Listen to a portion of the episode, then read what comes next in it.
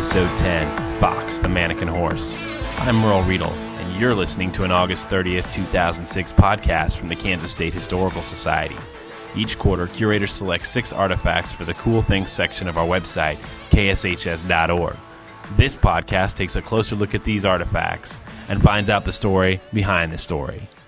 In the following interview, Blair Tarr, curator at the Kansas Museum of History, explains why someone would construct a full sized horse out of paper mache and if that horse was involved in the 1893 Cherokee land rush. You see, I've been through the desert on a horse with no name. It felt good to be out of the rain. In the desert, you can't remember your name. Cause there ain't no one for to give you no pain. I'm talking to Blair Tarr, uh, curator at the Kansas Museum of History. Blair, I'm going to ask you some questions about Fox, uh, the horse mannequin that's in our collection. Um, first question Why would someone own a large, slightly happy go lucky looking horse mannequin? Wait a minute, I thought Jerry Springer was going to do these interviews. No, actually, uh, these were actually fairly common at one time uh, before the era of the automobile, when the horse was far more commonly used for transportation. Uh, you would have hardware stores in town or livery stables that would make harness and tack and saddles, and these would be used in part to display the harness and tack. Or sometimes it was also used uh, by the maker to try it out as they were making it, to fit it onto the horse instead of having to use a real horse uh, to uh, make the make the harness and tack fit. And so that's why these were once fairly common, but since they're made of paper mache, they're they didn't hold up very well. So there's not many of them left. Um, there's a name painted on the horse's hindquarter. Why would someone name a plaster horse Fox and not uh, like dog or giraffe? It's because wildebeest and ocelot were already taken. uh, Fox was the family name, actually, of the harness store in Anthony, Kansas, which I believe is in Sumner County.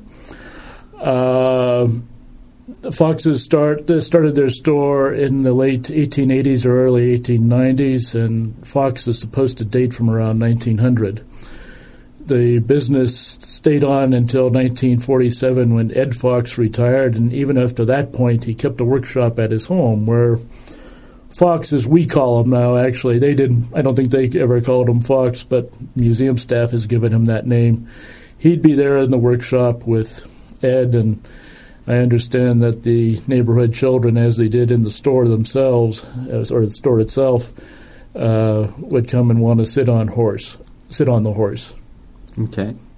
It's rumored that uh, Fox was part of the Cherokee Land Rush.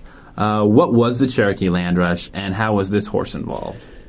Uh, the Cherokee Land Rush was the opening up of ter- ter- territory to white settlers in what is now Oklahoma. And Anthony is reasonably close to the Oklahoma border. Uh, it could have been one of the places that people would gather before going in uh, to that. Now, whether or not Fox actually has anything to do with the land rush, that's another thing. You know, we we don't think anybody was sitting on him with two guys on either side that carried him across the line. Well, they should have. Yeah.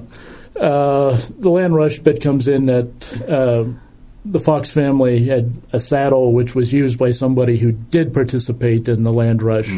And while it was in the store and at the uh, Ed's workshop, uh, the saddle would be on Fox. So we also have the saddle in the collection, but Fox himself really doesn't have anything to do with the Cherokee land rush. Okay. Uh, how did Fox find his way to the collection of the Kansas Museum of History? Uh, I think it's because Ed Fox, when he died in the 60s or very early 70s, uh, the family was trying to figure out what where the horse could go. And so he came up here. That was probably convenient. The fellow who was uh, director of the Kansas State Historical Society at, at the time, Nyle Miller, was a native of Anthony. So he still had ties down in that area.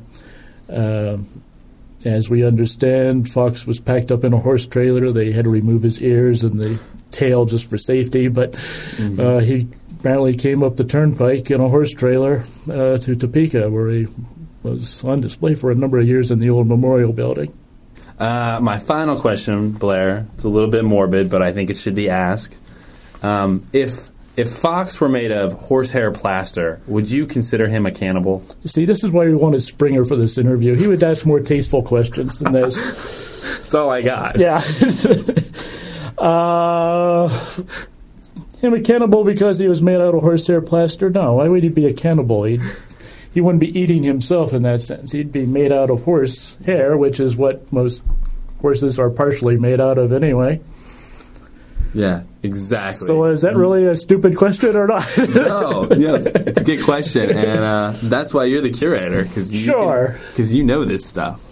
All right, Blair. Well, um, thanks for answering some questions about Fox, the horse You're mannequin. quite welcome, even if you're not Jerry Springer. That concludes episode 10, Fox the Mannequin Horse.